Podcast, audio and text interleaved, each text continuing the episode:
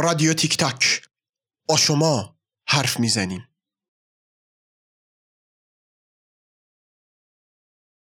به نام خداوند جان آفرین. حکیم سخن در زبان آفرین.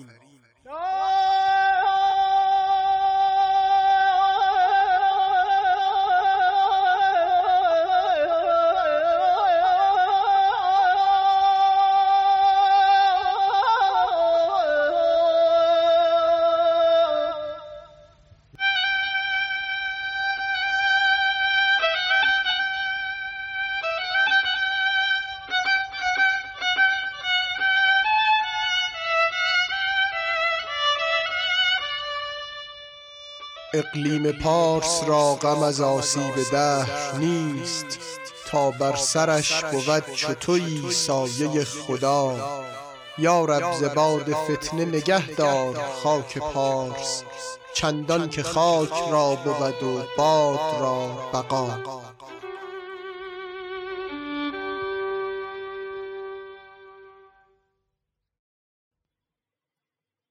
سلام.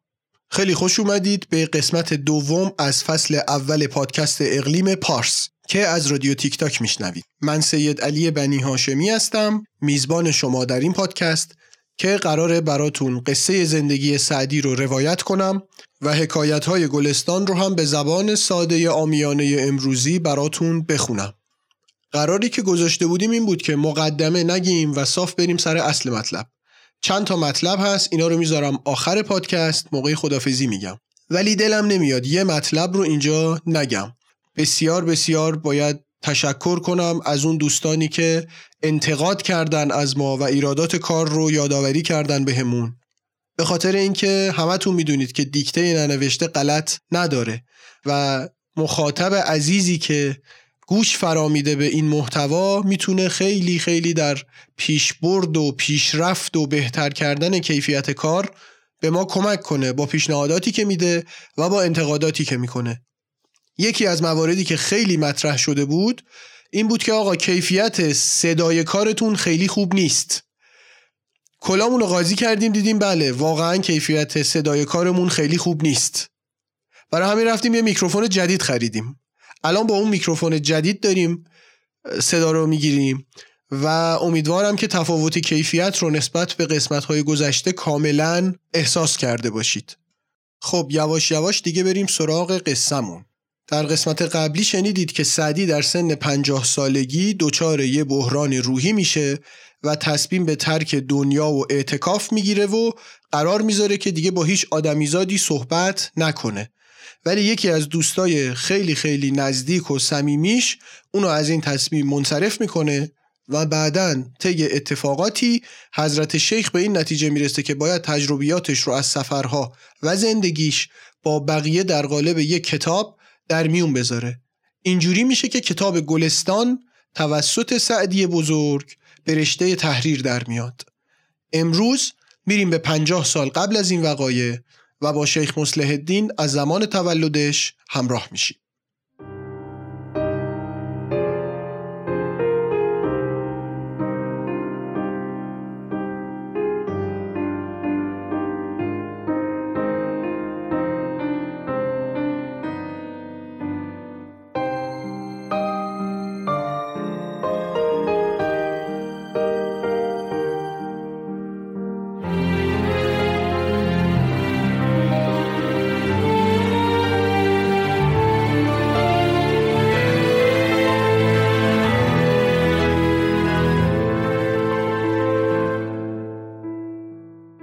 شیراز سال 588 هجری شمسی. قصه این دفعه ما با عبدالله شروع میشه. عبدالله یه استاد علوم و فنون دینیه که کلی شاگرد داره بهشون درس میده ولی در عین حال که عالم و دانشمند دینی محسوب میشه توی دربار پادشاه هم حضور داره. و به عنوان ملازم و مشاور بهش خدمت می‌کنه. الان حکومت مرکزی دست خارزمشاهیانه ولی بعضی قسمت ها در کشور هستش که به صورت ایالتی اداره میشه. یعنی یه دولت محلی اونجا حضور داره و اون منطقه رو داره اداره می‌کنه. یکی از اون قسمت هایی که به این شکل داره اداره میشه منطقه فارسه. این منطقه فارس که شیراز هم توش قرار گرفته اگر به نقشه اون موقع نگاه کنیم تقریبا از آبادان شما حساب کنید تا بالای تنگه هرمز. از اون طرف هم از پایین دشت لوت حساب کنید تا بالای خلیج فارس. یه همچین محدوده از لحاظ طول و عرض اقلیم فارسه. که توی این اقلیم فارس سلسله ای داره حکومت می‌کنه به نام اتابکان پارس یا سلقوریان که با سین و قینم نوشته میشه. ولی ما همون اتابکان فارس به اینا میگیم. این خاندان تقریبا به مدت 150 سال به منطقه فارس اقلیم فارس حکومت کردن. ابتدای ظهورشون مربوط میشه به اواخر دوره سلجوقیان اون, موقعی که حکومت سلجوقیان دیگه اون اقتدار گذشته خودش رو نداشت. از اون موقع اینا ظهور کردن تو این منطقه و قدرت رو در دست گرفتن و بعد در دوره خارزم شاهیان هم با توافقی که با حکومت مرکزی داشتن و صلحی که برقرار کردن همچنان به حکومتشون توی اون منطقه ادامه دادن. در طول این مدت 150 سالی که براتون گفتم اتابکان فارس مجموعا 10 تا حاکم به خودشون دیدن که آخرین نفر و حاکم دهمشون هم یه خانومی بود به اسم ابش خاتون. حالا برگردیم به قصه عبدالله. براتون گفتم که عبدالله این عالم دینی و این استاد و این معلم در دربار پادشاه به عنوان ملازم و مشاور هم حضور داشت. منظورم از پادشاه عطابک پنجمه یعنی پنجمین نفر از اون ده نفر حاکمان پارس. فردیه به اسم سعد زنگی که عبدالله در دربار سعد زنگی مشاور و ملازم پادشاه محسوب میشه.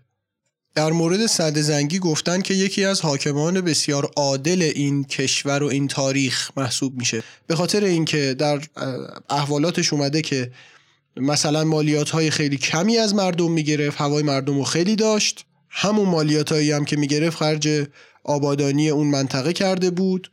برای اینکه از شر حملات خارجی محفوظ بمونن دستور داده بود که دور شهرها رو حصار بکشن. به کشاورزی خیلی اهمیت می‌داد. بعد دیگه با شعرا با نویسنده ها با علما با هنرمندا با اینام خیلی ارتباط گرم و صمیمی داشت و پذیرای اینها بود توی دربارش.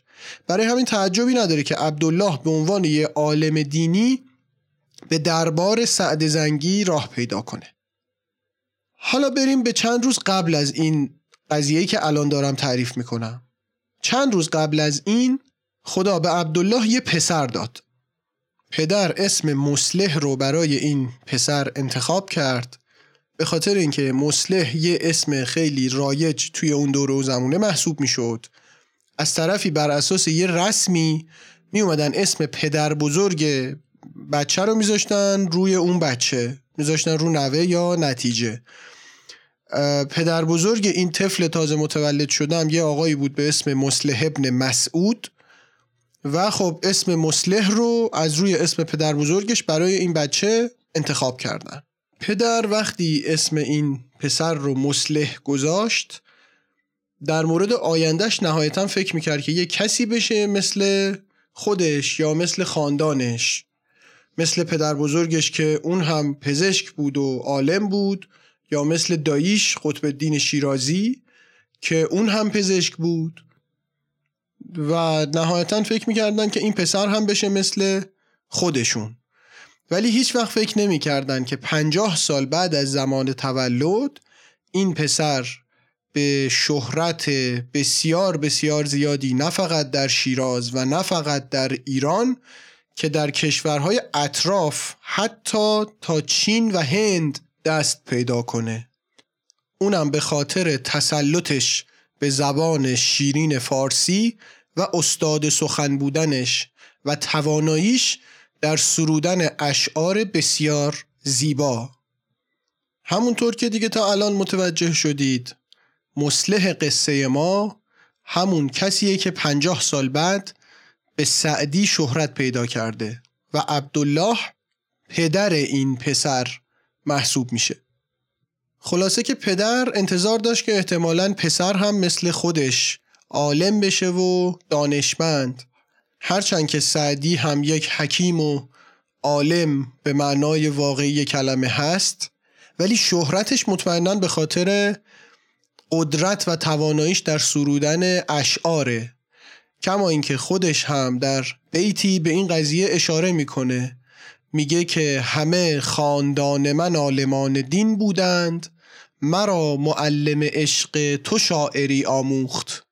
یه جورایی شعر و شاعری انگار اصلا در خاندان اینها خیلی هم مرسوم نبوده. اما سعدی دیگه به طور ذاتی و خدادادی این توانایی رو به دست آورد.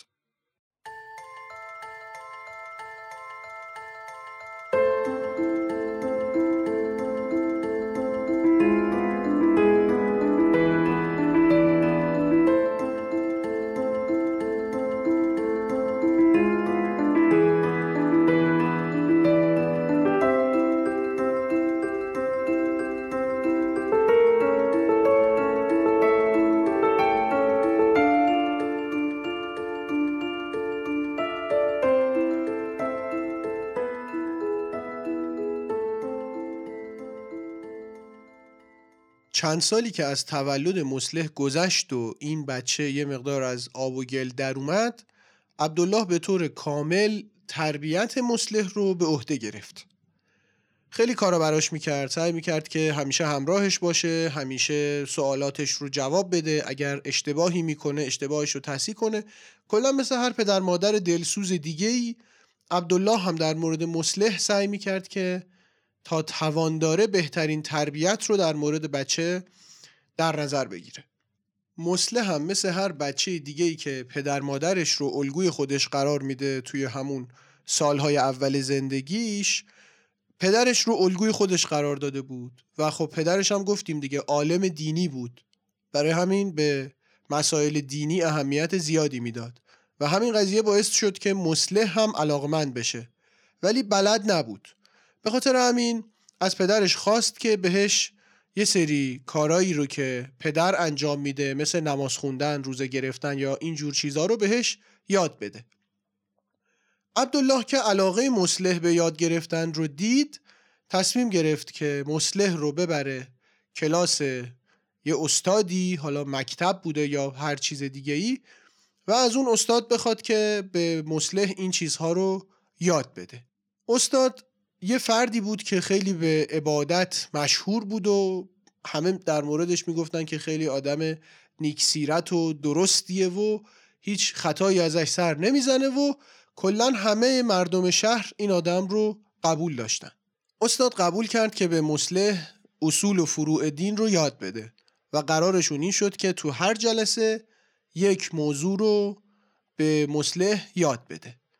مثلا یک بار مسلح می‌رفت در مورد وضو گرفتن یه چیزایی یاد می‌گرفت بعد برمیگشت خونه دفعه بعد می‌رفت در مورد نماز خوندن دفعه بعد می‌رفت در مورد غسل کردن خمس دادن زکات دادن کلا اصول و فروع دین رو استاد توی یه برنامه مدون و مشخصی به مسلح یاد می‌داد و هر جلسه موضوع درسشون یه چیز بود.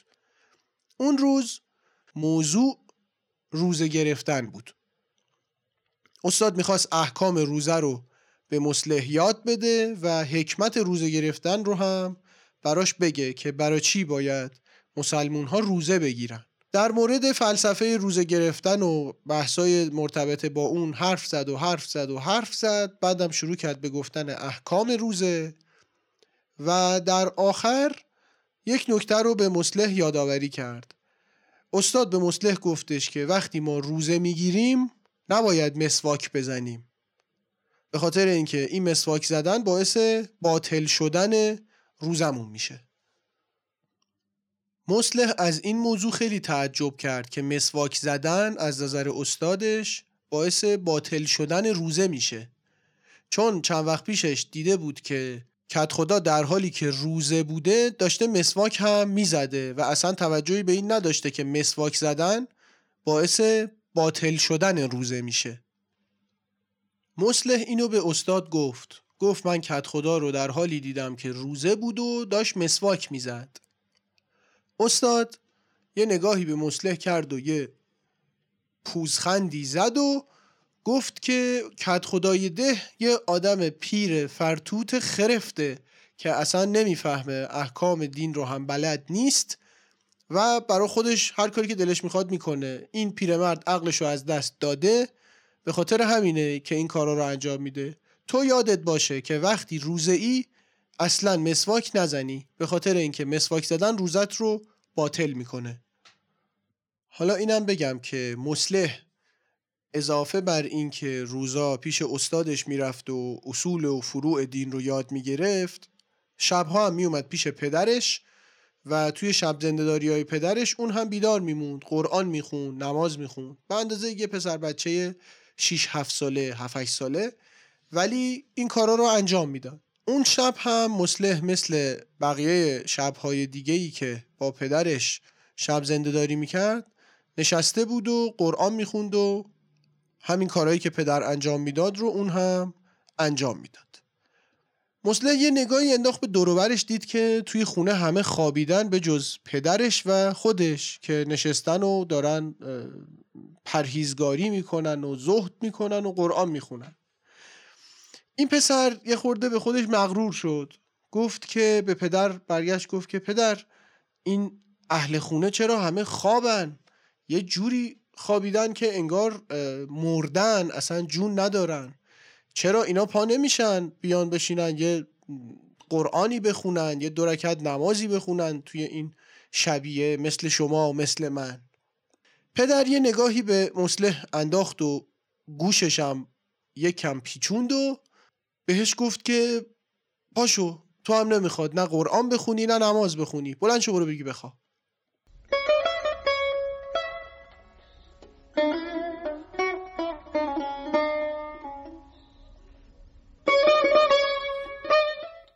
فرو کوفت پیری پسر را به چوب. به ای پدر بیگناهم. مکوب توان بر تو از جور مردم گریست ولی چون تو جورم کنی چاره چیست؟ مسلح تعجب کرد یکم هم ناراحت شد. گفت پدر چرا گوش منو میپیچونی؟ من که کاری نکردم من که حرف بدی نزدم. گفتم اینام بیان نماز بخونن قرآن بخونن مگه این کارا کارای خوبی نیست؟ پدر یه نگاهی بهش انداخت گفت که این کارا کارای خوبی هست ولی اگر تو خودت رو یه آدم دیندار می‌دونی باید سعی کنی که تو همه جوانب زندگیت این دینداری وجود داشته باشه. همون دینی که به تو میگه نماز خوندن و قرآن خوندن و شب زنده داری کارای خوبیه همون دین هم داره میگه که پشت سر دیگران حرف زدن کار بدیه. پس اگر داری شب زنده داری می‌کنی و از این شب زنده داریت مغرور میشی به خودت و فکر می‌کنی که خیلی کار عجیب غریبی داری می‌کنی بدون که صد درصد در اشتباهی به خاطر اینکه الان شب زنده داری تو عاملی شده که اصلا تو از خدا دور بشی نه اینکه به خدا نزدیک بشی. به خاطر اینکه شب زنده داری که الان تو داری بیشتر باعث غرور و تکبرت میشه. باعث میشه که تو پشت سر دیگران حرف بزنی و غیبت کردن یکی از بدترین گناهان ممکنه. نبیند مدعی جز خیشتن را که دارد پرده پندار در پیش. گرت چشم خدا بینی ببخشند نبینی هیچ کس آجزتر از خیش. مسلح که اینو شنید خیلی تکون خورد تا قبل از این اصلا با مفهوم غیبت کردن و بدگویی پشت سر دیگران و اینها اصلا آشنا نبود. و تازه داشت میشنید که مثلا غیبت یعنی چی؟ پشت سر دیگران بدگویی کردن یعنی چی؟ یادش افتاد که اون روز صبح که رفته بوده پیش استادش استاد پشت سر کت خدا چه حرفایی زده؟ برگشت به پدرش گفت که پدر مگه شما نمیگی که غیبت کردن و بدگویی کردن بده؟ پدر گفت که بله خیلی بده خیلی کار زشتیه خیلی کار بدیه. مسلح نگاه کرد به پدر و اون قضیه اون روز رو تعریف کرد برای پدر. گفت که استادم وقتی برام در مورد روزه گرفتن صحبت کرد گفت نباید مسواک بزنیم چون روزه باطل میشه. بعد من گفتم که کت خدا رو دیدم که مسواک می‌زد. استادم اینجوری برگشت گفت عبدالله که اینو شنید خیلی ناراحت شد. به خاطر اینکه از استاد انتظار نداشت که یک همچین اشتباه و خطایی رو مرتکب بشه و دچار بدگویی پشت سر دیگران بشه. ولی به مصلح توصیه کرد که دیگه این موضوع رو جای دیگه ای مطرح نکنه و تبلیغ و ترویجش نکنه. و بهش یادآوری کرد که بدتر از انجام کار بد اینه که بخوام کار بد رو هی ترویج کنیم و تبلیغ کنیم و اون قبح عمل و بدی عمل رو دیگه از بین ببریم. مسلح اینجا به حرف پدرش گوش نداد. فردای اون روز پاشد رفت پیش کت خدا و برای کت خدا تعریف کرد که یه همچین اتفاقاتی توی کلاسشون افتاده و استاد هم در قیاب کت خدا و در نبودش یه همچین حرفایی رو زده. کت خدا وقتی اینو از مصلح شنید اولا بهش توصیه کرد که دیگه این قضیه رو جای دیگه ای نگه تا آبروی استاد نره بیش از این پیش کسی.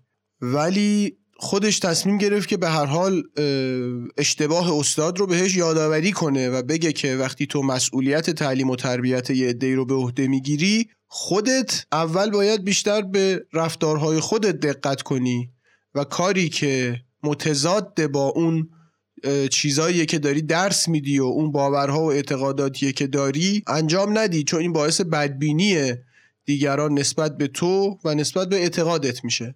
به خاطر همین کت خدا به صورت خصوصی یه پیغام برای استاد فرستاد و اینطور گفت. بگفتند با ده خدایان چه گفت؟ فرستاد پیغامشان در نهفت. که ای زشت کردار زیبا سخن نخستان چه گویی به مردم بکن؟ نه مسواک در روز گفتی خطاست بنی آدم مرده خوردن رواست. بله یکی از دلایلی که بعد از گذشت این همه سال بوستان و گلستان همچنان کتاب های بسیار ارزشمندی هستند برای مطالعه اینه که توی این کتاب ها قصه زندگی آدمیزاد تعریف میشه. یعنی فرقم نداره که این آدمیزاد مال 800 سال پیش باشه یا مال امروز. چون ما به ازای بیرونی همین آدمایی که توی داستانهای سعدی هست رو ما امروز هم داریم می‌بینیم. بنابراین با همشون همزاد پنداری می‌کنیم یا یه نمونه ای ازشون رو دورور خودمون می‌تونیم پیدا کنیم. مثلا در مورد این استاد که حالا حرف و عملش یکی نیست این رو دورور خودمون زیاد می‌بینیم. یا پدر سعدی به عنوان یه پدر دلسوز و فداکار و مهربان که دنبال اینه که پسرش رو به یه اطلاعی برسونه. یا خود مسلح به عنوان پسری که کنجکاوه دائما سعی می‌کنه دوربر خودش رو نگاه کنه و سوال طرح می‌کنه و تو همون کشف و شهود دوران کودکیش قرار داره. خلاصه که این حس همزاد پنداریه که باعث میشه ما گلستان رو کتابی بدونیم که اگرچه 800 سال پیش نوشته شده ولی امروز هم به درد کار ما می‌خوره. و جالبه که این تکرار شدن رفتار آدم ها که در گلستان هم نوشته شده مثالای فراوونی میشه براش زد. مثلا بعد از سعدی حافظ هم در یک غزل بسیار معروف میاد نقد می‌کنه.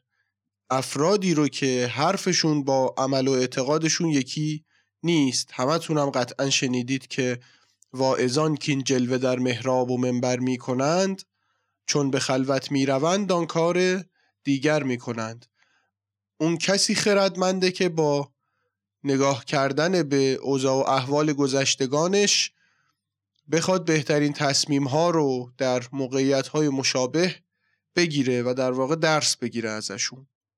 قصه مقطع کودکی و نوجوانی مسلح رو در قسمت بعدی هم ادامه میدیم و در اونجا هم باز قصه ها و حکایت هایی رو در مورد ارتباط مسلح با پدرش با مادرش و با دوروبریاش تعریف می‌کنیم. یواش یواش بریم برای خداحافظی.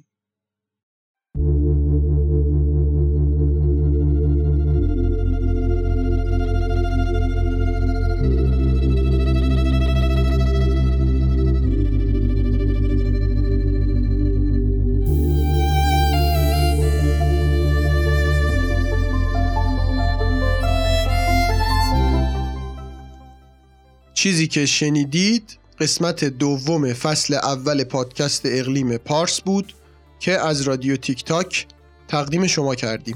منبع اصلی این پادکست سایت سعدی شناسی dot com هست که می‌تونید بهش مراجعه کنید و اطلاعات خیلی خیلی خوبی رو از سعدی اونجا به دست بیارید. سایر منابع رو هم در توضیحات پادکست قرار میدم. نکاتی که ابتدای برنامه گفتم اینجا بگم رو تندتند میگم و بعدم دیگه از خدمتتون مرخص میشم. اولین مطلب این هستش که ما با کمال خوشحالی بالاخره موفق شدیم که در iTunes اقلیم پارس رو ثبت مجدد بکنیم. مشکلاتمون برطرف شد. بنابراین الان هم در پادکست خود اپل در iTunes و البته در تمامی اپلیکیشن های مربوط به پخش پادکست می‌تونید رادیو تیک تاک رو سرچ کنید. ما رو پیدا کنید و افتخار بدید به ما که شنونده ما باشید.